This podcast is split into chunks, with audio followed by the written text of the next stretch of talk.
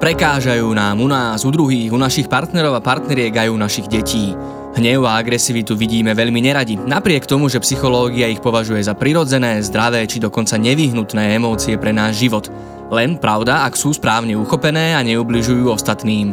Iba že to sa ľahšie povie ako vykoná, veď si len spomente, koľkokrát sa vám podarilo ovládnuť svoj hnev, napríklad často odporúčaným počítaním či hlbokým dýchaním, alebo aké nepríjemné je, keď zúri niekto vo vašom okolí a vy neviete, čo s tým.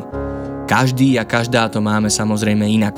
Vyzerá to však tak, že vedieť ovládnuť svoje emócie aj prijať bezpečne emócie druhých chce trošku tréning a možno presne taký, aký ponúka metóda ART, teda Aggression Replacement Training, tréning nahrádzania agresie, ktorý pomáha rôznym cieľovým skupinám v redukcii problémového správania a podporuje prosociálne reakcie. A keďže niekoľko trénerov a tréneriek tejto metódy máme aj na Slovensku, nielen o nej a o tom, na akých princípoch je postavená, ako prebieha a akým spôsobom dosahuje výsledky, ale zároveň aj o úlohe hnevu a agresie v našom živote a okolnostiach, ktoré ovplyvňujú to, ako ich prejavujeme, sa budem dnes rozprávať so sociálnou pracovníčkou, vysokoškolskou pedagogičkou z katedry sociálnej práce Pedagogickej fakulty Univerzity Mateja Bela v Banskej Bystrici a trénerkou metódy ART Janou Šolcovou.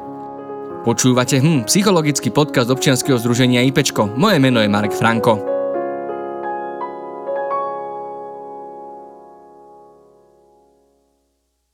Tak ja som veľmi rád, že môžem v našom podcaste privítať a trénerkou metódy Janu Šolcovú. A trénerkou met... Dobrý deň. A trénerkou doktorka, met... tak poďme sa rozprávať o tom hneve a agresii, teda okrem vašej profesie sociálnej práce. Pracujete aj v mnohých detských a mládežnických organizáciách, kde určite aj s týmito emóciami pracujete. Teda čo to pre vás hnev, agresia znamená, ako ich vnímate? Sú to zlé emócie, alebo kde sa možno delia, že kde je ten dobrý hnev a zlá agresia, alebo dá sa to vôbec takto označiť, že hnev je dobrý, agresia zlá? Aký je váš pohľad? Áno, toto je také najčastejšie mm, zadefinovanie, že aký je rozdiel medzi hnevom a agresiou, dokonca také až veľmi typické pre Slovensko, či už obyčajných mojich študentov túto na vysokej škole alebo aj odborníkov. Ale ja si myslím, že hnev je proste naozaj veľmi prirodzená súčasť a prirodzená emocia, ktorú máme každý. A ja sa snažím práve aj vďaka tejto metóde ART hovoriť o tom, že hnev je niečo, čo veľmi dôležité a niečo veľmi dôležité, čo potrebujeme, pretože častokrát nás môže aj zachrániť, hej, že to, že keď sa na niečo hneváme, tak proste môže to byť práve takým ako keby spôsobom ochrany pre nás, že nejdeme do tej situácie alebo nejdeme do toho prostredia, alebo nejdeme k tomu, čo nás ohrozuje. Áno, býva to také typické, že agresia býva už označovaná ako nejaké zlé alebo nevhodné správanie, ale to tiež len v kontexte toho, ak tá agresia je mierená voči niekomu alebo voči niečomu. A kde je to už naozaj takéto zámerné, hej, že s nejakým zámerom škodiť niekomu alebo niečomu, možno už aj tak naozaj, že nie len v niečom pozitívnom, ale negatívnom, hej, dosiahnuť možno svoj nejaký zámer alebo zámer úplne nejakej skupiny, ktorou som do niečoho tlačený ja som trošku kresťanka, tak ja vnímam aj ten hnev tak, že takým tým úplne zarytým ľuďom, ktorí hovoria, že nie, hnevať sa nemôžeš, tak im poviem, vedia, Ježiš sa hneval a dokonca rozvracal tam tie, na nejakom nádvorí im rozvracal tým predávačom tie stánky a tak ďalej, ale že aj tak vlastne takým príkladom takého cnostného správania sa, či už pre kresťanov alebo nekresťanov.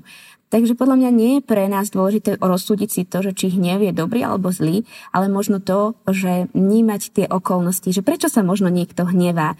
Častokrát sa stáva, že prídeme do obchodu a vyťasíme tam tú 50 eurovku, ak ju máme, a e, proste vidíme, že ako sa na nás niekto nahnevá a už hneď sa hneváme my na neho a už to je taká reakcia, akcia a spolu si to takto pingpongujeme ale možno si len tak uvedomiť, že to vie, že čo má tá pani za sebou, hej, že či možno nerieši to, že má práve malé dieťa s horúčkou doma, ona musí sedieť na šichte, hej, a naozaj že snažím sa aj ja, keď už pracujem s touto témou, brať to také zo širšieho hľadiska, že to prečo sa niekto hnevá, alebo možno aj prečo niekto sa správa tak, ako správa a možno to nie je už v mojich, mojich nejakých meritkách, že áno, že takto by to mal riešiť alebo nemal, že už to hodnotíme ako niečo horšie, ale že vždy sa pozrieť za, z tej perspektívy toho druhého človeka, že prečo to tam je. Mm-hmm, áno, áno, ani tá agresia vlastne nemusí znamenať niečo zlé, lebo napríklad historický základ slova je zo slova agredy, ktorý znamená pristúpiť k niečomu alebo, alebo presadiť vlastný záujem. Čiže ani tá agresia nemusí byť úplne zlá. No, áno, aj tie Freudové teórie presne o tom hovoria, že proste my máme v sebe to také živočíšne, hej, a vlastne, že je to úplne normálne, aj mne sa to stáva, lebo som teda matka, že ako náhle niekto ako keby len možno krivo pozrie alebo niečo sa chystá urobiť môjmu dieťaťu, tak vybuchnem ako hneď, nie že do hnevu, ale hneď do nejakého protiútoku, hej, a proste môže sa to presne spájať s tým agresívnym prejavom, hej, že ako keby agresívne chránim či už svoje dieťa, alebo tú situáciu, alebo proste aj teraz to bolo pekne vidno pri e, pandémii, alebo teraz pri vojne s Ukrajinou, že ľudia proste tie svoje stanoviská a hodnoty sú ochotní nie s hnevom, ale hneď s agresiou chrániť a brániť, pretože možno sa stretli s tým, hej, že boli ich práve tie hodnoty, ktoré v tom vyznávajú, v tom svojom názore a postoji potierané a preto hneď vstupujem na agresívnom konaní. Mm-hmm, jasné. No a potom možno teda začneme možno akoby tak teoreticky zo všeobecnosti, že aký by bol ten ideál vlastne práce s týmito emóciami a možno nielen s vlastnými, ale aj s cudzími, hej, že k čomu možno aj tá metóda hard alebo možno nejaké iné teoretické mm, odporúčania smerujú? No, ideál je veľmi ťažké určiť, pretože hej, to akože vieme už od čias nejakého Platona, Aristotela, ktorí sa snažia určiť, že čo je to byť cnostným človekom, potom ideme ďalej Machiavelli a každý si vymyslí svoju teóriu, že čo je ten ideál. Metóda art ani nekladie ideál, ako snaží sa dať do celého toho procesu, že keď mám teda problém s tým, že možno často sa hnevám, alebo ten hnev často preklápam do agresie, tak ako vlastne s ním pracovať, hej, ako ho vôbec nie potláčať ani ignorovať, hej, lebo keď ho potláčam, že niečo sa mi stane, to potlačím a poviem, a ešte to vydržím, a zase sa niečo stane, a ešte to vydržím, tak vlastne potom príde úplná blbo, že si čem priklepnem palec a už proste vybuchnem, hej, ale metóda ART naozaj hovorí o tom, že by sme mali ako keby regulovať, manažovať to svoje správanie, ten svoj hnev a najmä stavia na tom, že existuje tzv. cyklus hnevu, ktorý je, to je jedno, či ste dieťa, dospelý, senior, pracujúci, nepracujúci, že proste ten cyklus hnevu má ako keby vždy svoje svoje kroky. A metóda ART vlastne učí, aby sme sa každý sám naučil rozoznávať také tie, alebo identifikovať také tie, hej, postupnosti, ktoré tam máme. Mm, patria tam napríklad vonkajšie spúšťače, hej, a pre každého môže byť vonkajším spúšťačom úplne niečo iné. A ja preto som aj začala túto metódu art, ako keby sa jej viac venovať, aj som sa stala trenérkou a ju stále ako keby tak na Slovensku držím pri živote spolu s ďalším kolegom, pretože sa mi páči ten individuálny prístup, že naozaj, že to, čo môže byť pre mňa vonkajší spúšťačom, nemusí byť pre iného. A práve ten rozdiel medzi ľuďmi, ktorí ktorý dáva to, že častokrát hodnotíme, že no tak toto je už cez čiaru, hej, tak práve ten rozdiel je veľmi dôležité vnímať. Aj práve preto, že niekto môže tak, ako sa správa, správať len preto, že proste bol na to tak naučený od malička. Ja sama som dieťa, ktoré pochádza z takého znevýhodneného prostredia, keby som to mohla tak zaobaliť, že proste mamina bola závislá na alkohole, často mala partnerov, ktorí mali naozaj, naozaj tie fyzické agresívne útoky a pre mňa bolo úplne normálne, keď ma niekto nahneval v škôlke alebo tak, že som mu proste vylepila facku. Hej? Čo pre iné rodiny, ktoré vôbec nemajú takýto štýl riešenia problémov, bolo, že ty brďo, hej, že čo si to tá Janka dovolila na moje dieťa a tak ďalej. A práve to ma tak pritiahlo na tej metóde a že si tak uvedomujem, že to, ako sa ten človek správa, že častokrát za to ani nemôže. Že je toto správanie, nie je to tá podstata človeka, alebo dieťaťa, alebo kohokoľvek, ale je to to, čo sa ako keby naučil. Mám rada koncept children see, children do, že čo deti teda vidia, to aj robia, pretože ten veľmi pekne popisuje, že ja teda, keď mám už teraz tie svoje deti, tak to ešte viackrát tak, ako viacnásobne vidím, že deti častokrát replikujú moje, moje vety, počujem, hej, že v nejakých situáciách, ktorú zopakuje môj 6-ročný syn, úplne tú istú vetu, dokonca s tým istým verbálnym a neverbálnym prízvukom, že proste sa zhrozím. A presne o tom to je, že tie deti, ktoré ako keby nemajú to zdravé rodinné prostredie, alebo mladí ľudia, ktorí proste žijú vo vypetých životných situáciách, hej, okrem toho, že momentálne sa na niečo hnevajú, ale majú tam celý kolobeh tých situácií, tak proste celé to prostredie ovplyvňuje to, ako sa ja v danej situácii budem správať. Hej, čiže vy vnímate takú tú nie že neschopnosť, ale akoby nedostatok tých možností na zvládanie tej hnevu a agresie ako za niečo, čo nám nebolo v rodine dané to výchovou, alebo možno to má aj nejaký genetický pôvod, keď sa vrátime k takým tým stereotypným temperamentom, že niekto je cholerika je taký impulzívnejší, čiže opýtam sa inak, dokáže každý vlastne ovládať tieto svoje negatívne emócie, aby ich vedel správne vyjadriť a zároveň neublížiť nikomu inému? Áno, práve o tom je podľa mňa táto metóda, o tom manažovaní toho, hej, že kedy to je už cez čiaru a kedy nie. Ale vy ste tak narazili na dve také teórie, hej, že jedna je tá teória temperamentov, to už môžeme podľa žlče, farieb a iných možností, tam v tej psychológii je to teda na, naozaj veľké kvantum tých klasifikácií. A druhá je tá teória toho nejakého sociálneho učenia sa alebo toho sociálneho prostredia.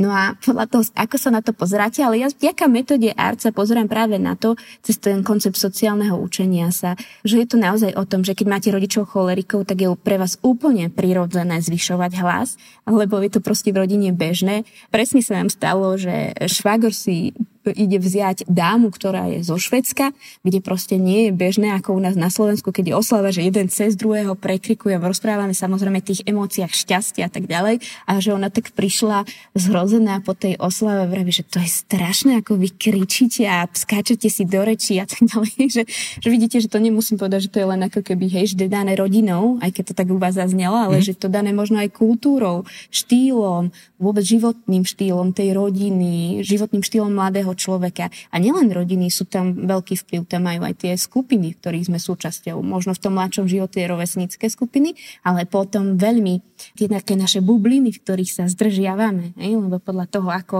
tá bublina nás tiež ako keby to ďalšie širšie spoločenstvo formuje. Takže je to tiež tým ovplyvnené.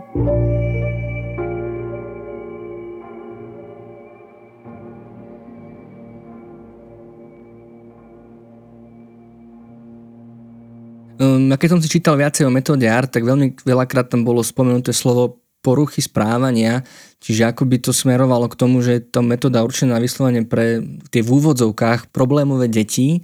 Je to tak vlastne, že je to metóda, ktorá by mala byť naozaj, akože už, alebo je to pre tie situácie takých tých vážnejších, naozaj takých tých nezvládateľných záchvatov hnevu, alebo je to uplatniteľné možno aj na niečo, na to miernejšie alebo bežnejšie? Mm-hmm.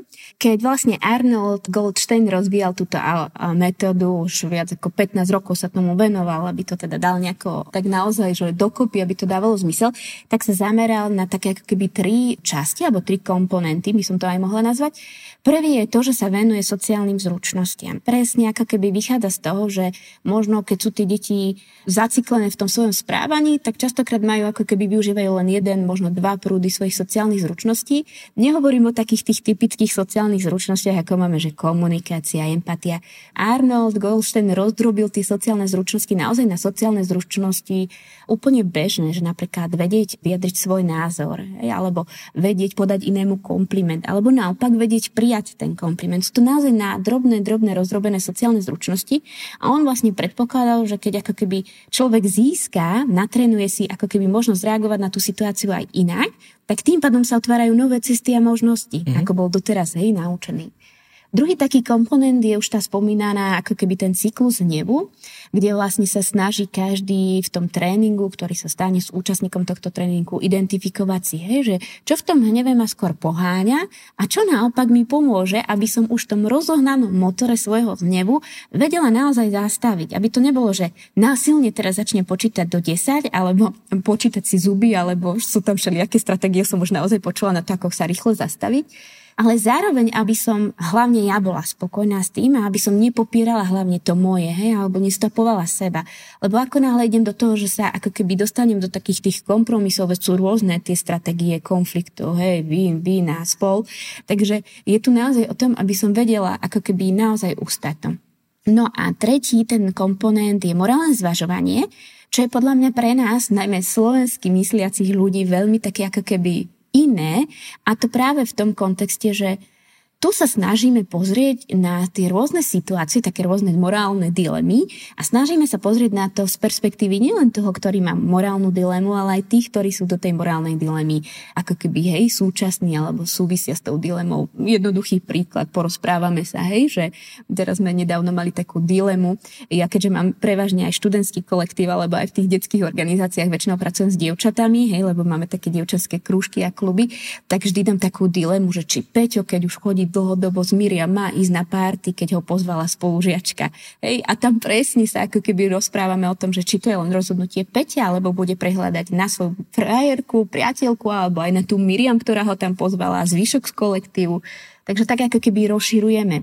My sa snažíme ako keby urobiť tzv. kognitívnu disonanciu celým týmto tréningom. To znamená, že snažíme sa rozkývať také tie kognitívne stuhnutia, ktoré teraz bolo veľmi, veľmi všade vidno, aj vzhľadom na pandémiu, aj možno aj tú aktuálnu situáciu s Ukrajinou, že neexistuje ako keby jedno, hej, to jedno jediné riešenie, ktoré máme, že naozaj, že vyťahneme šuflík tak automaticky, lebo nám to šetrí mozog, šetrí nám to sílu a energiu, tak automaticky vyťahneme šuflík a takým správaním alebo takou vetou alebo dokonca myslením budeme reagovať vždy na ten istý spôsob hej, alebo na tú istú situáciu.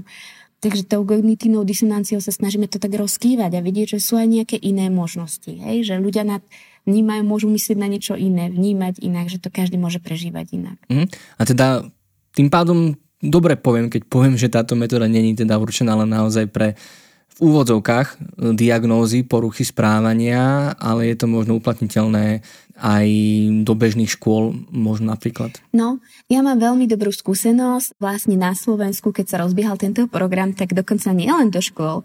Boli baby vlastne z materskej škôlky, ktoré vlastne tiež aplikovali túto metódu s deťmi z materskej škôlky, kde proste ako keby neboli ešte žiadne vnímané nejaké mm-hmm. poruchy, hej, závažné, alebo neboli tam nejaké agresívne útoky a tak ďalej. Takže naozaj metóda je uplatniteľa rôznorodom veku, ale aj rôznorodých situáciách, že nielen pri tých ako keby ľuďoch, ktorí majú nejaké naozaj sociálne problémy, psychické problémy, ale aj pri bežných pracujúcich ženách, ktoré možno riešia dilemu v tým, že byť teraz matkou alebo byť to, ktorá zarobí hej, a uživí svoju rodinu, že sú to na, naozaj rôzne situácie. Dokonca v Norsku majú tzv. art centra. Tieto art centra majú vlastne, oni, my máme také, že kraje, oni majú také beštingy, že tiež niečo ako podobné ako kraj. A oni majú v každom tom kraji také vlastné art centrum, ktoré má za cieľ, aby vlastne základné a stredné školy a tie skupiny mladých ľudí, ktorí tam sú, aby prešli minimálne raz takýmto tréningom.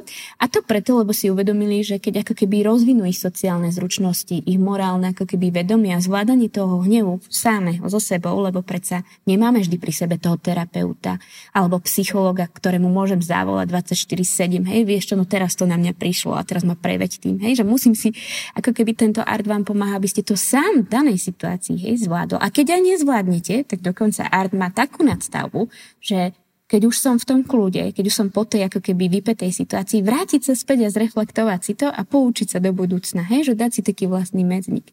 Takže napríklad Norsko to má tak, hej, že musí prejsť tým každé dieťa a to práve preto, že si uvedomili, že tým nie len zabezpečia to, že nebudú tam vznikať nejaké konflikty, ale uvedomili si, že práve takéto prosociálne konanie a myslenie môže byť veľmi takým dobrým hybným, ako keby prostriedkom preto, aby to v spoločnosti fungovalo a čakajú nás neuveriteľné problémy. Hej. Tie naše deti, e, ktoré už teraz sú úplne inde, pretože emócie teraz v dnešnej dobe majú úplne akože zelenú. Je to úplne nová generácia ľudí, či už cez emotikony alebo lajky.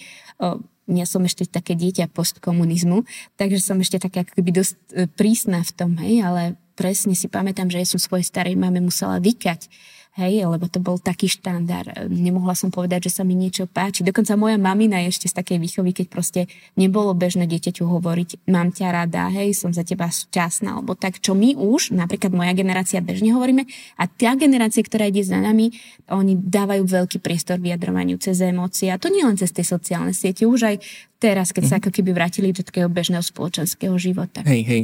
No jedna vec sú tieto, nazvem to výchovné problémy alebo výchovné otázky mm-hmm. a mhm. druhá vec sú možno už vzťahové. Na naše poradne sa často obracajú ľudia e, rôznymi vzťahovými problémami a teda aj s týmto, že nejak nevieme možno správne vyjadriť svoje emócie, nejaký ten hnev, agresia alebo to, že to v tej chvíli nezvládneme ukontrolovať, nám narúša vzťah.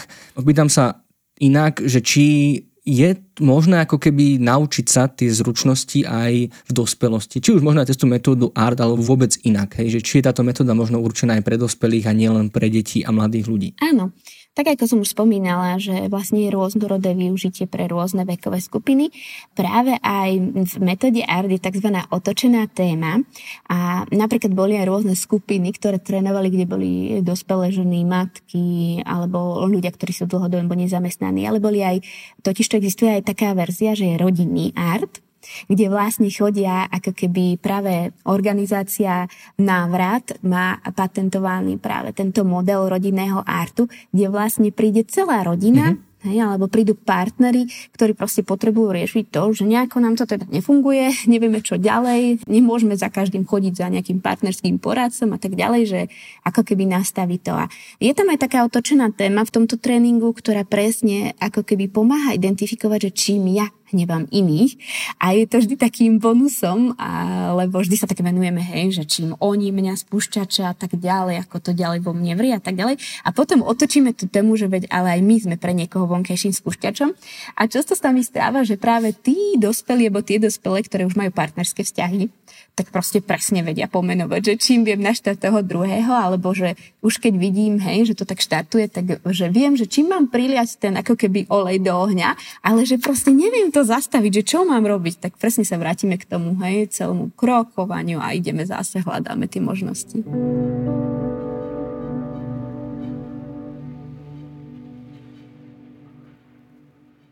Dobre, tak poďme teda konkrétne na to. Sme si vysvetlili, ako z čoho to asi vychádza, no, tak zhruba, a, ale aj pre koho to je, že naozaj každý sa v tom vie nájsť. Tak možno, keby sa do toho už ktokoľvek, či je to rodič, alebo partner, partnerka, alebo škola, chceli pustiť do takého tréningu, čo to obnáša, čo ich čaká, čo sa všetko dozvedia, čím všetkým musia prejsť. Mm-hmm či už v školskom prostredí alebo v takom prostredí, či už rodiny alebo v bežnom živote dospelých ľudí, tak vlastne metóda ART má svoju štruktúru, ktorá bola vyvíjana 15 rokov práve preto, aby vychytala také tie svoje muchy a aby vlastne bola aj účinná. Metóda ART je postavená práve aj na teórii kognitívno-behaviorálnej o tréningu, kde vlastne ide o to, že nie len niečo trénovať, ale naozaj mať to aj logicky spracované, hej, chápať tým dôvodom a podobne. A vlastne tréning je vystavaný tak, že vlastne prebiehajú vždy pravidelné stretnutia. A väčšinou je to prostredníctvom nejakej buď skupiny, keď je, sa jedná o nejaký kolektív, alebo teda môže to byť nejaká rodina, ktorá tiež môže predstavovať danú skupinu, alebo pár, ktorý môže predstavovať potom tú skupinu. A vlastne táto skupinka sa stretáva ku každému z daných komponentov 10 krát. To znamená, že najlepšie je, keď e, to stretnutie prebehne za jeden týždeň 3 krát a prvý nejaký deň sa vlastne venujeme sociálnym zručnostiam, ktoré je dôležité identifikovať. Sú tam rôzne nástroje na to, aby sa identifikovalo, v čom potrebujú posilniť. Je to veľmi pekný nástroj toho identifikovania, pretože to neidentifikujem ja, ale nechávam to na seba hodnotení toho účastníka tohto tréningu a tým pádom naozaj, lebo my sme veľmi na seba prísni a vieme, že v čom možno tak ako keby hej, menej zlyhávame a podobne. Takže je to ten tréning zručností. Potom druhýkrát do týždňa sa stretávame práve ku tomu cyklu hnevu, kde ho tak ako keby rozoberáme, identifikujeme si svoje možnosti, ďalej hľadáme tie tlmiče a tak ďalej. No a potom tretíkrát práve k morálnemu zvažovaniu. Tento tréning však nie je dlhý. To jedno stretnutie je maximálne to 45 minút a má vlastne ešte takú vlastnú vnútornú štruktúru, ktorú každý tréner ovláda. Vždy je najlepšie, keď na tom tréningu sú dvaja tréneri, jeden hlavný tréner a taký spolutréner. A to aj preto, že ten spolutréner ako keby dáva možnosť, aby keď je tam vždy viac ako jeden človek, aby každý dostal rovnaký priestor. Vníma také tie aj neverbálne hej, procesy, ktoré prebiehajú pri tých situáciách, pri tých tréningoch a vlastne môže ako keby reagovať. Tiež je tu veľmi silno sa pracuje na tréningoch so spätnou väzbou, ale s takou konkrétnou. Nie je to, že páčilo sa mi a bolo to fajn, ale že naozaj opisujeme a učíme tak ako keby už zároveň tých účastníkov, že opisujeme a popisujeme to správanie. Hej? Že nezameriame sa na to, či to dobre zvládol zle, ale popisujeme. No všimla som si, že vlastne pri hneve ty ešte využiješ strašne veľmi hej, gestikuláciu, ktorou vlastne ako keby ideš oproti človeku. A už máme spätnú väzbu, už vieme, aha, takže ja keď rozkladám tými rukami do priestoru, to znamená, že už sa ako keby stupňuje ten môj hnev, hej, že môže to byť prvý signál pre mňa. Takže naozaj má to svoju štruktúru, využíva sa tam veľa spätnej väzby a veľa sociálneho učenia sa. Keď sa tvoria tieto skupiny, tak sa snažíme, aby tam boli účastníci, ktorí tvoria tzv. priemer mm-hmm. priemer k správaniu.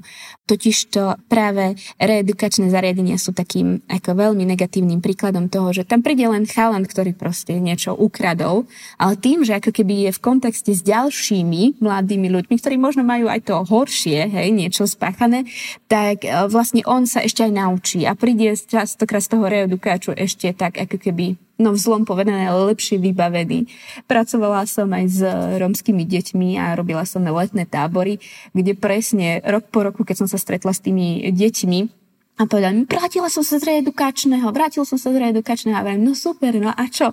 A už, no už viem toto, toto, toto, to, vrem, no hej, že, že presne to, že snažíme sa v tej skupine vyskladať, aby tam mm, bol zachovaný aj ten koncept sociálneho učenia sa. To znamená, že hej, že možno ja vidím stále tú situáciu inak, ale človek, ktorý možno nemá problém s tým hnevom a agresívnym správaním, mm, vie poskytnúť taký iný pohľad a nie je to takéto, že no a teraz ti poviem, že keď sa zvládnu hnev, tak urob toto, toto. Nie. Sám na to príde svojim učením, sa svojou reflexiou. Mm-hmm.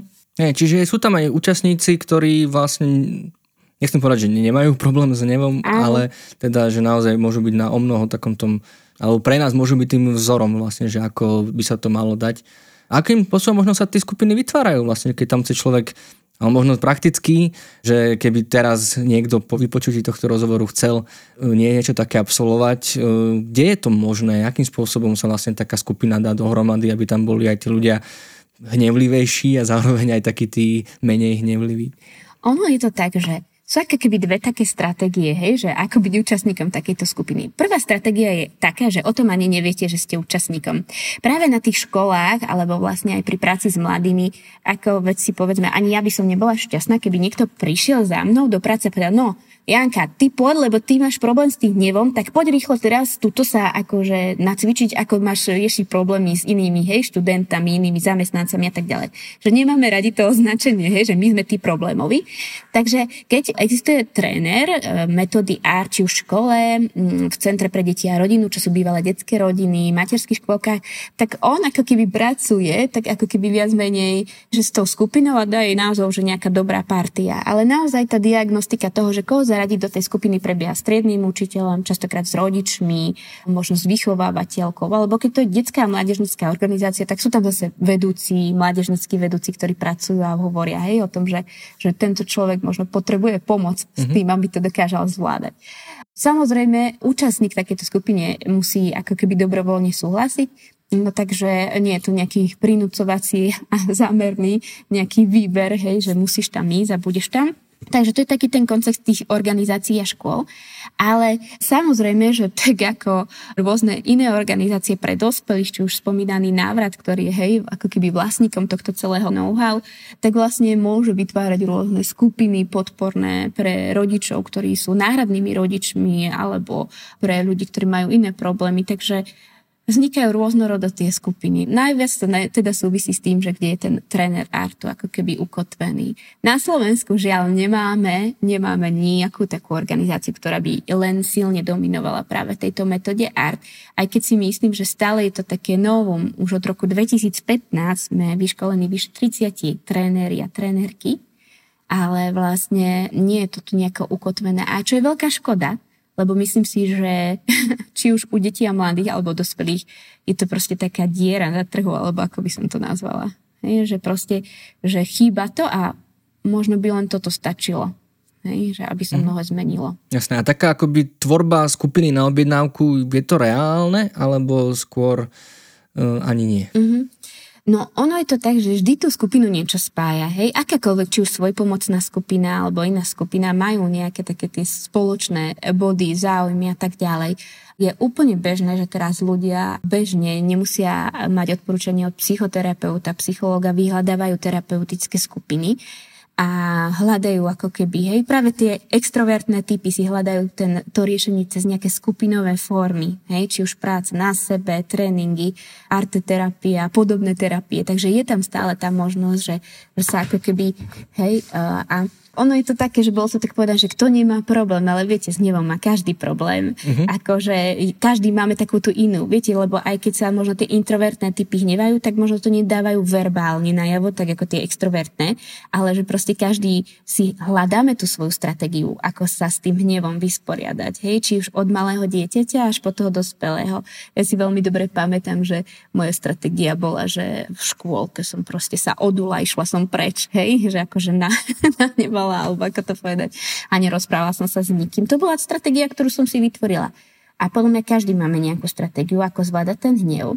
Len presne narážame na to, že proste v kontexte tých hodnot a správania toho druhého to nemusí byť práve vhodná stratégia. A tu tá metóda ART dáva do pozoru, hej, že, že možno áno, toto je pre mňa teraz najlepšie, mm-hmm. hej, pre mňa, aby som sa ja momentálne, hej, cítila, že dobre, aby som sa uvoľnila, aby som dala vedieť, že to pre mňa nepríjemné, ale čo to robí s tým okolím.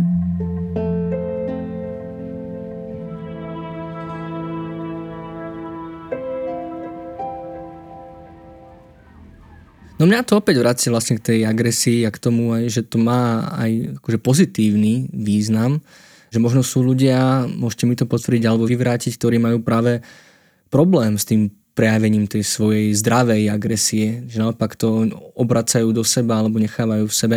Dokážete aj vy niečo s týmto robiť, vlastne, že naučiť ľudí možno práve už tej asertivite? No, celá asertivita je veľmi tak zaujímavo tiež postavená, pretože ľudia tiež majú za tým, že keď poviem nie, tak už som asertívny, nie? Ale myslím, že metóda ART aj práve tomu tretiemu komponentu, ktorý je taký netypický, dáva práve to, že áno, že môžeš povedať nie, ale že ako keby rozmýšľať, že aký to má dopad na teba, aký to má dopad na iných a nemusíš to proste povedať vždy s tým najhorším mm-hmm. výrazom v pári alebo s takým najhrubším hlasom, aký si vieš predstaviť. Takže v tom.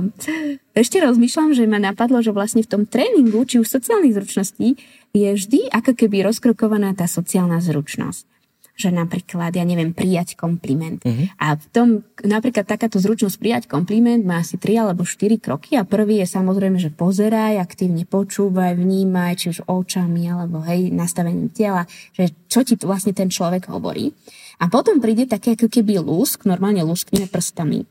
A kde vlastne zastavíme tú celú situáciu a kde vlastne sa učíme príjmať ten kompliment. A čo to znamená? Že nepoviem, že jasné, že páči sa mi, alebo díky, hej, alebo ahoj a ďakujem, ale že naozaj učíme trošku premýšľať, trošku zastaviť sa, lebo proste nech to není tá prvoplánová reakcia, ktorú máme, hej, znova tá overená, ale že začneme premýšľať, že čo to vlastne pre mňa znamená, že som dostala tento kompliment, hej, že, že čo to pre mňa znamená, čo som preto musel urobiť a ako to so mnou súvisí. A vrátime sa späť, až potom vlastne vypovieme, hej, že ďakujem a poviem, čo to pre mňa znamená že naozaj v tomto je možno taká netypická tá metóda ART a veľa účastníkov a účastníčiek, ktorí mi prešli tou metódou ART, hovorili, no konečne som začala trošku uvažovať skôr, ako niečo poviem.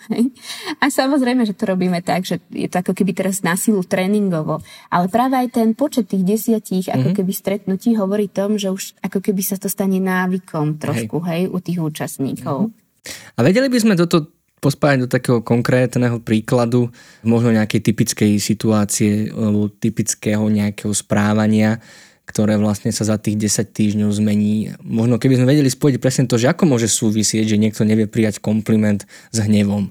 A prečo to potom ešte mm-hmm. potrebuje nejakým spôsobom morálne zvážiť, mať to vlastne zakotvené v tých hodnotách. Ja nie len, že taký fiktívny príklad, ale presne v roku 21, teda 5 rokom, sme robili taký prieskum, lebo ma presne zaujímalo, že kde sú tí naši tréningy, metódy art, ako im to funguje, či s tým pracujú mm-hmm. a mhm. podobne tak sme vlastne robili také rôzne rozhovory a vydali sme taký výskum o tom, že ako to funguje. A zozbierali sme aj dobré príklady takej praxe, že ako to funguje. A jedna taká zamestnankyňa, ktorá vlastne pracuje v detskom domove, tak presne popisovala taký pekný príklad, že aký má vlastne dopad tá metóda a že Jasné, že ten chalán, s ktorým ako keby robili tú skupinu a so zvyšnými deťmi, že samozrejme, že majú stále tie ako keby, hej, že vybuchne a tak ďalej, ale že už len ten stimul, ktorý proste je naučený z toho tréningu, že veľmi pomôže. Neviem, či to je presne tak sprijať kompliment, ale presne tak ako vyjadriť svoje, hej, vyjadriť, čo momentálne pociťujem a prečo sa mi tá situácia nepáči. Aj to je konkrétna zručnosť. a vlastne hrali sa deti na pieskovisku a pani vychovateľka ich sledovala z lavičky. A bol tam jeden chlapec, ktorý mal ako keby na tom pieskovisku svoje nejaké hráčky a formičky a tak ďalej. A stále prišlo jedno dievča, ktoré povedalo, zoberiem si dobre, zobralo si. Zoberiem si dobre a tak, hej. A ten chlapec už tak, ako keď prišiel tretíkrát, už začínal byť strašne nespokojný s tým, že mu ubúdajú jeho formičky. A tak uh, akože už začal akože tak, že tá vychovateľka si všimla tú situáciu, že už akože bolo vidno, lebo proste tie signály na našom, akože fyziologické signály tvár a oči a tak ďalej, už bolo vidno, že akože to ňom stupne a že už akože keď prišla nejako, hej, že tá jeho kamarátka na ihrisku k nemu, tak už sa akože výrazne postavil do takého akože protiboja v tele, v celej tej fyziológii a že ona urobila len ten lusk. Hej, zakričala jeho meno, treba Peter a urobila lúsk. A Peter sa na ne pozrel, akože urobil si také, že viete, takže aha po mhm. hlave mm-hmm. a presne vtedy prepol a vlastne vyjadril, že jemu sa to nepáči, že on si tie formičky sám priniesol proste z krabice a že teraz si ich tu nanosil a že proste mohli by sa nejako inak dohodnúť ako to, že mu bude no, nanosiť. Takže takýto konkrétny príklad. Mm-hmm. Hej, metóda ART neurobi to, že sa nebudete že nezareagujete niekedy skratovo, hej? Ale práve, že nájsť nejaké tie ako keby stimuly, možno nájsť tie také pomôcky, ktoré mi pomôžu, že uh-huh, Hej, že môžem predsa tú situáciu zvládnuť inak. Hej, čiže to bol ten príklad na tie sociálne zručnosti. Teda učiť sa rôznym, ja to možno teraz jednodušším, akoby komunikačným mm-hmm. metódam, ako vyjadriť svoju nespokojnosť, frustráciu, ako povedať slušne nie, No, to je ten prvý komponent a teda ten druhý je tréning regulácie hnevu, čo možno aj našich poslucháčov, poslucháčky bude teraz najviac zaujímať, že ako sa dá regulovať hnev vlastne. Je to naozaj o tom počítaní alebo dýchaní, alebo vlastne je to mnoho komplikovanejšie? Myslím, že tam je taký veľký súbor vecí, ktoré práve ten tréning ako keby uchopil a to, že nie len, hej, že teraz si začnem počítať je koniec, ale je to práve v tom identifikovaní, že celý ten ako keby cyklus hnevu má niekoľko krokov a prvý je to, že si identifikujem, že čo sú pre mňa vonkajšie spúšťače, ale mám tam aj tzv. vnútorné spúšťače, že čo si ako keby ja začnem mlieť v tej hlave, v mysli, v tej danej situácii. A keď ja si ich rozpoznám, Hej, a zrazu si uvedomím, že ty brďo, už hovorím, že zase ja, alebo že prečo práve ja, tak môže to byť už prvou takou identifikáciou, aha, už to naberá, hej, ten spád, už sa odpájam.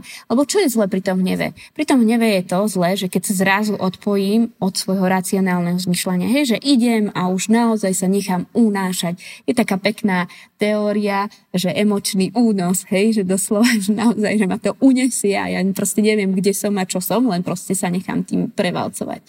Potom sú tam vlastne e, ďalší krok sú signály. Častokrát naše máme spojené s tým, že keď ten hnev sa stupňuje práve do niečo, čo už začína byť ako keby mimo moju kontrolu, mimo toho, že viem to ešte nejako ovládať, tak sú to signály cieľa mnohí začnú rýchlejšie dýchať, artikulovať, navrie im žila, srdce, tep a podobne. Niektorí červenejú, aj takí tí majú červené uši, líce, do kadečo, hej, že na tom tele ako keby fyziologicky to tiež vieme rozpoznať. Opäť, trénujeme to. Rozprávame sa o tom, čo sú tie moje signály a ako si to identifikovať. Aha, že toto je to. Ale my to nepotláčame. My s tým pracujeme ďalej a ideme do veľkého balíka, ktoré sú tlmiče, čo je len jedna časť, čo je tu väčšinou spomínaná aj v našom podcaste, hej, že tlmiče.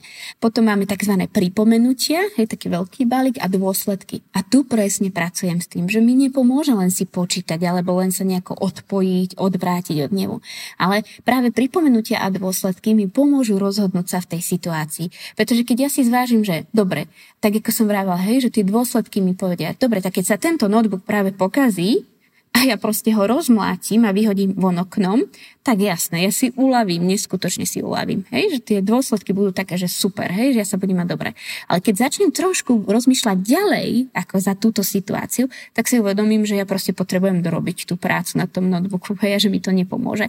A práve tento fakt ma môže pekne postaviť a vrátiť späť do toho racionálneho zmyslenia. Alebo pripomenutia. Pripomenutia presne fungujú na tom, hej, že či už z pozície partnerov, tak dobre, nestrelím tomu manželovi teraz facku, aj keby mi to najviac uľavilo, pretože hej, viem, že to môj manžel a že proste to nie je riešenie, alebo že proste viem, že to je neludské a podobne. A keď sa učím ako keby tieto pripomenutia, keď si tak ako keby vôbec dám na chvíľu takú pauzu v tom hneve, slede, tak to môže tiež pomôcť. Takže nie sú to, a sú tam tí tlmiče, o ktorých stále tu rozprávame, hej, že či už počítať do 10, mm-hmm. na chvíľu sa predýchať, na chvíľu odísť, ale tieto samotné nefungujú. Práve Gonstein prišiel na to, že to nefunguje len toto. Že potrebujeme to proste dať z tohoto ako keby fyzického správania sa trošku pretransformovať do toho myšlienkového konceptu. Hej, že, a preto tento balík týchto troch vecí, aj keď sa samostatne trénuje, tak vlastne on sa tak prelína už potom v tom tréningu, keď sa učíme naozaj regulovať a manažovať ten hnev, tak presne spíva to, že tí účastníci toho tréningu už to tak ako keby neoddielujú. Hej, že teraz si rýchlo popočítam, teraz si poviem, že mm, nestojí mi tá za to, lebo toto, toto, a teraz neurobím to, lebo proste nedokončím tú prácu. Vôbec tak nie je. Hej, ono už potom v tom tréningu to nadobudnú. Potom ďalší krok je zapojenie práve tej sociálnej zručnosti že tá sociálna zručnosť mi pomôže, ako z tej situácie výjsť tak, aby som pomenoval, čo je pre mňa možno to ťaživé, aby som išiel z toho môjho hľadiska, veď veľmi sa tam uplatňuje ten javírok alebo hej, iné ďalšie koncepty. No a potom nastáva seba reflexia.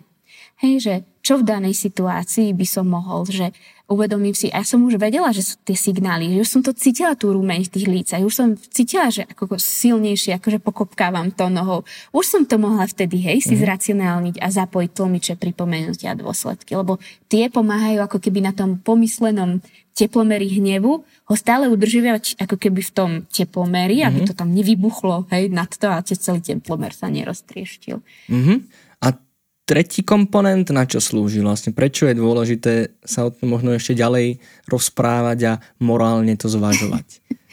No práve pri tých dôsledkoch, pripomenutiach a tlmičoch a možno aj pri tej sociálnej zručnosti, ktorá je celom tom, ako keby manažmente alebo v tých krokoch cykle hnevu zápojená je práve to, že uvedomiť si, že pozrieť sa na to z perspektívy tých iných. Tak ako som vravela, že možno mňa niečo hnevá v tej situácii a proste mohla by som reagovať na tú pani predávačku tiež mhm. svojsky, mm-hmm. hej, že akože, tak, akože čo si tu dovolíte, hej, že keď dám tu 50 kona na mňa zazrie a poviešte nejakú pripomienku, ale práve to morálne zvažovanie práve rozšíruje tie pripomenutia, dôsledky a tlmiče, práve mm-hmm. ten stimul, ktorý môžem dať v tom celom manažmente a cykle hnevu, že uvedomiť si, že tie dôsledky, že čo tá pani môže prežívať, ako to má v tej situácii, hej, že možno má zlý deň a tak ďalej.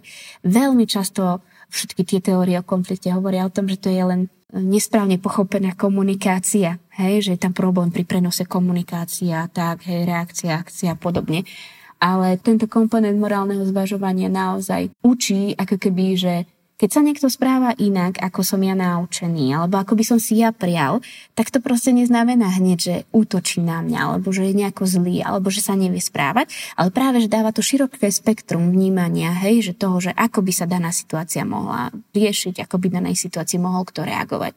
Podľa mňa to morálne zvažovanie robí aj to, že viac akceptujem tých iných ľudí, a príjmam práve tú rôznorodosť, ktorá je aj u nás na Slovensku stále mm. problém podľa mňa s prijatím rôznorodosti. Ano, hej, ano, že hej. ako náhle má niekto iný než väčšinový názor, iný než väčšinový typ správania, tak je rôznorodý.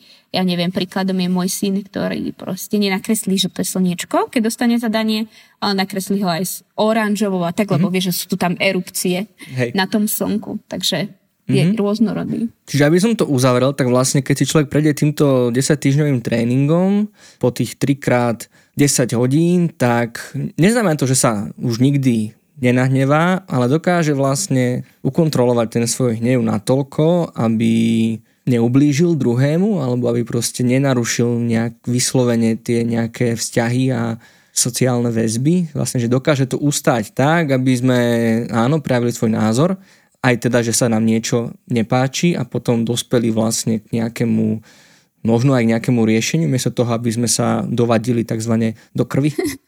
Podľa mňa skôr si nájdete mechanizmy, uh-huh pretože situácie môžu byť ako keby rôznorodé, že neexistuje akože len jeden typ situácií, hej, že sú také tie ľahšie, zložitejšie a najzložitejšie. Ale dokáže si nájsť mechanizmy, ktoré proste mu pomôžu zvládnuť tú situáciu.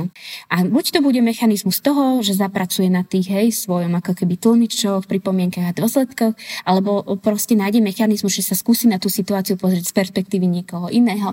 Alebo naopak dokáže cez sociálnu zručnosť a teda aj celkom dobre asertívne vyjadriť vyjadriť, že čo to pre neho znamená táto daná situácia. A je úplne jedno, ktorou stratégiou pôjde. Hej. Zároveň začne tak trošku vnímať seba, cez tie spúšťače signály a tak ďalej, že začne vnímať, že kedy tá jeho reakcia nabieha, hej, na ten ako keby ďalší cyklus nevu, mm. alebo kedy to viem ustrážiť. Naozaj sa nemôže stať to, že by človek zvládol odteraz každú situáciu. Jasne. Ale odchádza z toho tréningu s takými ako keby vlastnými, vlastnými ako keby reguláciou, mm. vlastnými nejakými mechanizmami, ktoré môže mať zakotvené, pretože sú už natrenované, dejú sa veľmi prirodzene. Naozaj už po dvoch stretnutiach ako keby po dvoch týždňoch vidím účastníkov a účastníčok úplne prirodzene nabiehať tie procesy, ktoré s nimi musíme trénovať. Že naozaj úplne prirodzene prídu a zamyslia sa, alebo napríklad pomenujú, alebo pozrú sa na tú perspektívu z niekoho iného a tak ďalej.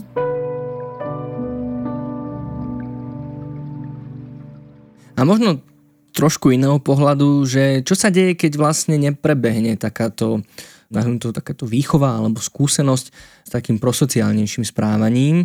Viem, že práve na stránkach návratu bola veta alebo taká fráza, že kruh negatívnej interakcie s okolím, vlastne keď sa bavíme naozaj o tých problémových deťoch a teraz, ak ste to pekne naznačili tou rôznorodosťou, teda, že nejaké dieťa, nejaký mladý človek sa správa inak, ako by sme my od neho chceli, ako by sme si predstavovali, že sa mladí ľudia majú správať. Čo to vlastne robí, keď vlastne dochádza k tomu nepochopeniu? Aký dôsledok to má pre život toho mladého človeka? Práve metóda A cez tie tréningy robí to, že vlastne neponúka nejaké hodnotenie, ani sa nezameriava ako keby na negatíva, ale posilňuje to prosociálne správanie. To znamená, že je jasné, že nejaká manažérka, ktorá by vstúpila do tohto tréningu a potom nejaký, ja neviem, rómsky chlamec žijúci úplne hej, v segregovanej osade, tak bude zažívať úplne inak a inak reagovať v tomto tréningu. Ale tento tréning nemá ako keby nejaké kritéria na ten výstup, ktorý mm-hmm. očakávam ja ako trénerka. Práve, že veľmi sa tu pracuje s oceňovaním a práve to, že ako keby neexistuje tu správne a nesprávne. Je to len o tom, že ako keby, aby bolo vypovedané a aby sa ako keby, hej, otvorili tie priestor a myslenie. Nemusí si prevziať všetko, hej. Už len to, že sa človek vôbec zamyslí, alebo to dieťa, hej, ktoré má nejaké negatívne správanie, dostane príležitosť, hej, byť vnímané tak, ako je vnímané, alebo dostane pozornosť. Už častokrát to robí zmeny. Práve pracujem s deťmi z nízku Prahu a máme tam dobrovoľnícky program a práve deti nevyjadrujú to, že ten dobrovoľnícky program, to doučovanie je pre nich dobro. Oni práve hovoria, že pre nich to má najväčší zmysel preto, že konečne majú niekoho, kto im venuje pozornosť kto ich počúva, kto ich vníma, kto mm-hmm. ich mhm. neodsudzuje, kto ich nehodnotí, hej, ale že príjma tak, akí sú, rozpráva sa s nimi, možno, hej, dáva im spätnú väzbu, ale takú úplne inú, nie takú tú hodnotiacu, na ktorú sme ako keby naučení od školy, materskej školy a podobne. Mm-hmm. Um, ale keď sa k tomu vrátim, um, neviem to úplne uchopiť tiež sám, ale lebo mm-hmm. samozrejme je to veľmi individuálne a nedá sa to takto zo všeobecniť, ale, ale niečo vlastne v tom, že sa dá na ten hnev dívať aj cez optikou potrieb, vlastne, že človek, ktorý nejakým spôsobom um, nie úplne vhodne reaguje, zároveň aj niečo potrebuje a keď my vlastne reagujeme na to jeho správanie a nevšimneme si, čo tým vlastne chce vyjadriť, aj keď teda tým nevhodným spôsobom, tak ešte viacej to prehlbuje vlastne tú jeho frustráciu a čo stupňuje to jeho správanie a čo stupňuje tú našu reakciu a vlastne mm, nedochádza k tam k takému pochopeniu a komunikáciu a pokiaľ teda my máme naše potreby naplnené, tak asi by nám to v úvodzovkách mohlo byť jedno, ale ten človek vlastne ostáva naďalej v nejakom mm, nepochopení a, a čoraz väčšej frustrácii. No práve tá teória nalepkovania je, hej, že takým ako keby strašným stimulom toho, že proste dieťa, ktoré proste vychádza zo znevýhodneného prostredia už je brána ako to, ktoré proste je nejaké neschopné, nie je múdre, nešikovné, ešte je aj nejaké ja neviem, neposlušná a tak ďalej. Hej, a proste vymaniť sa z nej nie je vôbec ľahké. A práve metóda ART sa snaží, ako keby, hej, že pomôcť trošku reštrukturalizovať, hej, to myslenie, hej, že zažije tam naozaj úspech a ocenenie. Mm-hmm. Každý ten účastník a účastnička zažije vlastne pochvalu za to, ako tú situáciu zvláda. A to nemusí byť presne. My nemáme také očakávanie, že ako som povedala, že tá biznismenka to urobí tak a je to správne. Nie. Pre nás je dôležité to, ako to zvládne ten chalán, alebo tá baba v danej situácii a vlastne pozeráme sa o ďalší týždeň, hej, že čo ďalej s tým. Častokrát odchádzame z tréningov s tým, že odchádzame ako keby s nejakým záväzkom alebo s nejakou, môžeme to nazvať výzvou alebo úlohou, no každý si to nazýva inak. A je veľmi ťažké ako keby ukotviť to, aby to po tom danom týždni sa ďalej pracovalo s tou zručnosťou, alebo aby ďalej si identifikoval, hej, čo robím v tej situácii. Tak u detí to využívame rôzne od náramkov, všelijakých hej, vecičiek drobné, ktoré nosia so sebou, ktoré sa pozrú, keď sú v tej danej situácii, aby si spomenuli, že niečo vizualizované. U dospelých stačí samozrejme, hej, aby len ako keby, hej, že takéto mentálne správne odkývnutie, že idem do toho.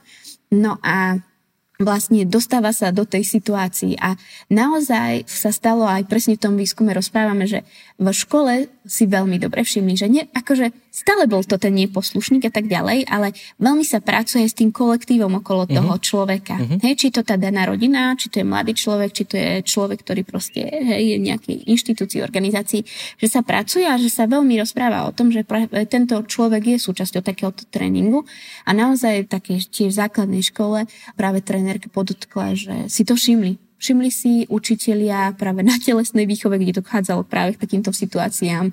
Všimla sa triedna učiteľka, že si všimla, že naozaj si uvedomila, že to dieťa alebo ten chalan dokáže aj inak reagovať. A že je to len o tom, či mu ja dám priestor, alebo mu poviem vlastne, ty na to nemáš a do videopo.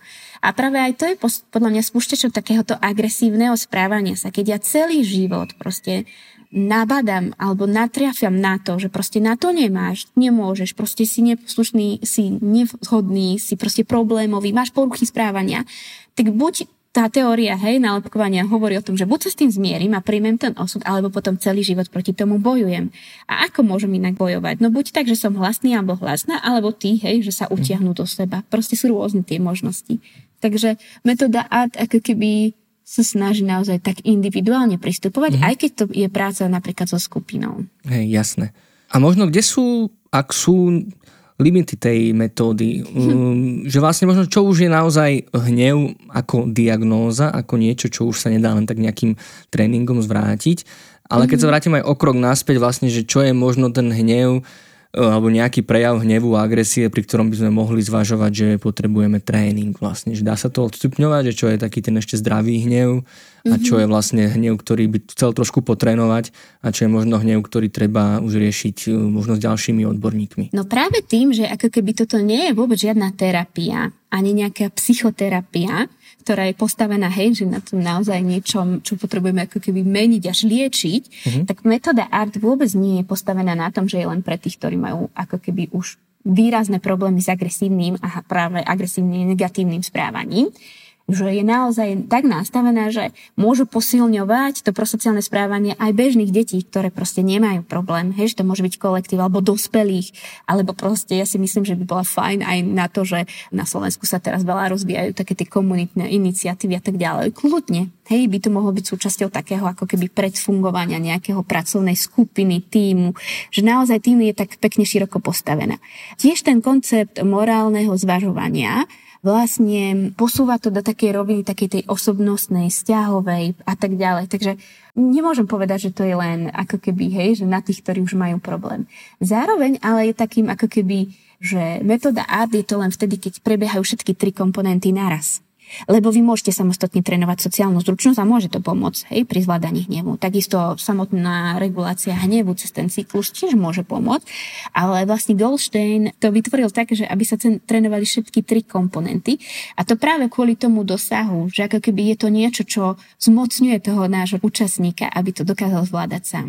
Samozrejme, ak sú tam už naozaj také tie psychiatrické poruchy, tak je to jasné, mm. hej, že to je už o liečení a podobne. Takže nie je to o tom, že kedy potrebujem vyhľadať, ale možno je to aj o takom ak sú teda takí ľudia zrelí a uvedomujú si, hej, že potrebujú niečo ďalej posunúť, tak je to aj o takom seba vnímaní sa, že potrebujem naozaj niečo ďalej ako keby pokročiť.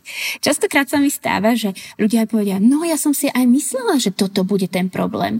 Hej, a niekedy, keď vás tak ako keby niekto vedie, nejako štruktúrovanie a premyslenie, pretože je to postavené hej, na tých teóriách, krokoch a postupnosti, tak vám možno sa odkryje to, čo ako keby máte také nevedomé. Hej, že tak ako keby, že nieko podvedomo to už nejako tak realizujem, ale nie som si istý a istá, či to je dobre že či to vlastne môžem v tomto hneve, či to už nie je také, že neasertívne správanie. A práve metóda ART môže odkryť to, že čo možno robím nevedomo, zvedomiť si a tak pomôcť tým rôznym situáciám. Ja som sa pýtal preto, pretože vnímam, že je možno riziko, že v tolerancii to, že chceme empatizovať s tými našimi blízkymi, ktorí nevedia regulovať svoj hnev a prejavujú ho naozaj agresívne až deštruktívne voči nám, chceme s nimi empatizovať, máme ich radi a potom možno nejakým spôsobom zabudneme alebo neodhadneme ten moment, kedy už sme sami v nebezpečí naozaj, že už sme obeťami násilia, že možno čo už nie je tolerovateľné, čo už nie je zvládnutelné takýmto nejakým opäť tréningom a teda podobrom, ale kde naozaj už musíme myslieť najmä na seba už bez ohľadu na to, či toho človeka máme alebo nemáme radi. Mm-hmm. Na tréning vlastne prinášajú účastníci svoje prak- ako keby také naozaj životné situácie skutočné. A presne aj teraz, posledný tréning, zaži- sme zažili takú situáciu, kde vlastne účastníčka priniesla to, že ako sa k nej správali v danej situácii a že ona teda ako reagovala na to a tak. A proste metóda ART nerobí to, že máte zo seba robiť vždy len obetného baránka alebo stále si na seba nakladať. Práve, že vás naučí ako keby to aj zdravej miere si zachovať ako keby takú tú svoju dôstojnosť. Že presne tam bola situácia, že až proste tak nepríjemne ponižujúco sa správali k tej našej účastničke. A presne sme, teda ona úplne inak zareagovala, ale mali sme možnosť cez tento tréning si nacvičiť, že čo by som urobila v danej situácii. E, nerobila to ona, robili to ďalšie tie účastníčky samozrejme a tým tak, tak rozšírili to sociálne učenie sa zase. A prišli sme na rôzne ako keby možnosti, že ako inak dať, ale naozaj, že nie nechať sa zotriť ako človek, hej, neponížiť sa, ale že ako vyjadriť, že mi to nie je príjemné a uvedomiť si tak, že ako keby, že každý sme ľudská bytosť a máme právo, hej. No a Napríklad v tom hneve je to tak, že to neznamená, že keď niekto na mňa zautočí a zotrie moju ako keby nejakú mm. hej, dôstojnosť, že ja nezareagujem tak, aby som sa ochránil. Že keď proste vidím, že tam nie je iná možnosť, tak proste naozaj sa budem chrániť, ale zase ostanem v svojich očiach pred sebou samou dôstojnou. Hej, že naozaj, že neurobím to tak, aby som si potom fakt akože brala, že ty brďa, to bolo hrozné, hej, ja som tiež nie takáto zrúda alebo podobne, hej, sú rôzne situácie, ktoré prežívajú. Ale že vyklúčkujem z toho tak, aby som sa ja cítila dobre. Lebo ako náhle sa necítim dobre, tak potom príde seba obviňovanie, že ako som tú situáciu zle zvládla a podobne. Takže naozaj sa snažíme nájsť tú stratégiu, ktorá bude príjemná, ale hlavne, aby ostal ten človek človekom, hej, sám voči sebe.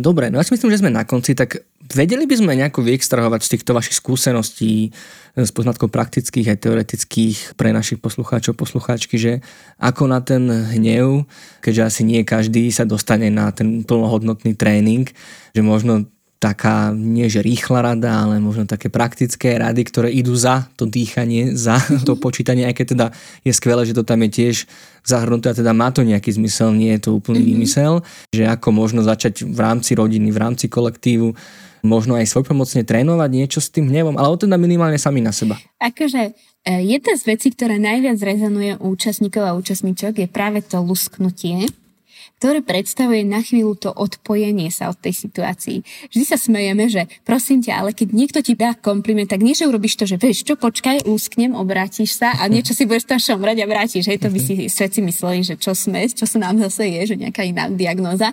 Ale že naozaj, že keď som v tej situácii, tak proste ja si myslím, že my ľudia sme veľmi múdre tvory. Máme toho o mnoho viac tuto v tej našej mozgovej kôre a tak oproti iným živočikom. A už keď delfín si vie nejako vydžemovať tú situáciu, ktorú vie, tak o čo viac ešte my.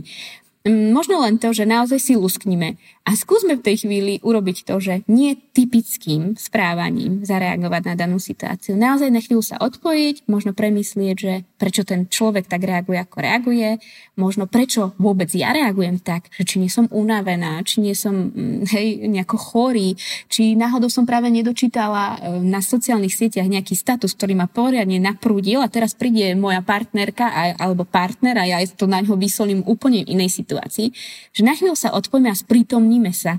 Hej, že čo sa vlastne deje a ja si myslím, že to veľmi pomôže, pretože sme veľmi mm-hmm. mudré tvory, podľa mňa. Hej, hej. A dá sa to vlastne aj v takom tom, že už nabiehajúcom výbuchu, akože už vidíme, že to ide, že lusknúť a, a Áno, práve ten cyklus hnevu je pekný v tom, že aj keď sme už v tom pravom švungu, že už začneme aj trieskať nábytkom, teda nie nejakými pohármi a tak mhm. ďalej, mm. že stále keď rozpoznám, že ja už idem, že sa mi to stupne, tak ja keď akokoľvek len jednu maličko spoznám z toho, že mne ten hnev sa rozprudzuje, tak viem stále urobiť krok späť, že nie je to hej. také, že by mm-hmm. sa mhm. to nedalo. Hej, hej. Len musím sa spoznať. A možno práve aj to je také netypické pre nás, že hlavne ja si myslím, že my Slováci sme takí, že ideme do veci veľmi pragmaticky, tak ako keby strmhlav, že nemáme tú tendenciu chvíľu sa počúvať, či už to hovoria tí uh, rôzni medici, hej, že stačí počúvať svoje telo a viete, že idete byť chorí, hej, tak ja si myslím, že stačí trošku zavnímať, čo som práve robil ako som to robil a viem, že či sa mi to stupňuje, alebo som v pohode. Takže mm-hmm. na chvíľu, na chvíľu Hej. zastavenie. Či už luskom, alebo hoci čím iným. Hej. Ale to je smerom k nám. A možno, keď niekto v našom okolí akože má tento nábeh, čo môžeme robiť my? A možno nielen dospelí, možno v nejakých pracovných alebo mm-hmm. partnerských vzťahoch, ale aj s deťmi, hej, že to je tiež veľká téma toho, že moje dieťa sa hneva a začína sa agresívne správať dokonca aj voči mne. Čo môžem robiť v takej chvíli? No proste nebojovať. nebojovať s ním, hej, že ja som tu teraz, hej, mamina, alebo mám nejakú moc, ja som tu tvoj vedúci, ja som tu tvoj partner, ja som tu ten, ktorý má právo vyjadriť sa k tejto situácii ale opäť skloniť sa a ako keby pozrieť sa na tú situáciu, hej, cez jeho vnímanie. Možno to je pre neho práve tá najdôležitejšia vec, ktorá sa deje, hej, alebo možno to je pre neho, pre tú osobu možno jediným vyjadrením hodnoty, ktorá mu bola štepovaná od malíčka, alebo je to proste jeho celý svet, hej, že keď si tak vezmem, že tu bol príklad detí, no tak proste, keď je dieťa v období Minecraftu, tak proste pre neho je celý svet ten Minecraft, hej, a nebude proste riešiť nič iné iba Minecraft, tak sa proste poďme a rozprávame sa o Minecrafte a môžeme počítať príklady, môžeme sa rozprávať, môžeme zistiť, čo ho trápi cez ten Minecraft proste. Poďme sa pozrieť na ten svet jeho očami. Dobre, tak ja si myslím, že sme na konci. Ďakujem veľmi pekne za príjemný rozhovor a prajem všetko dobré. Ďakujem, do počutia. Nuž, a ja musím opäť klasicky pripomenúť, že ak sa aj vy potýkate s hnevom, agresiou, agresivitou, problémami vo vzťahoch, výchove či čímkoľvek iným, čo vás trápi, obrátiť sa môžete aj na naše linky pomoci a ich odborníkov a odborníčky na ipečko.sk, na krízovú linku pomoci a na dobrú linku. A ak by ste chceli vedieť ešte viac o metóde ART, do popisu prikladáme odkaz na článok našej hostky Janky Šolcovej. Ďalší z klasických oznamov je, že sledovať nás, fandiť nám a pomáhať nám s otázkami k jednotlivým dielom môžete na Facebooku a Instagrame a naopak podporiť výrobu tohto podcastu finančne môžete pomocou portálov Patreon a Darujme. Ja som Marek Franko a pripravujem ho spolupráci s dramaturgičkou Katkou Makara, so psychológmi Marekom Madrom, Lenkou Nemcovou a špeciálnou pedagogičkou Zuzanou Juránekovou. Nájsť a počúvať nás môžete pomocou podcastových aplikácií či na webe alebo YouTube kanáli IPčka. Ďakujeme za to, že nás počúvate a za akúkoľvek vašu pomoc, ktorá nám pomáha pomáhať. Teším sa na vás pri ďalšom dieli a dovtedy nezostávajte sami.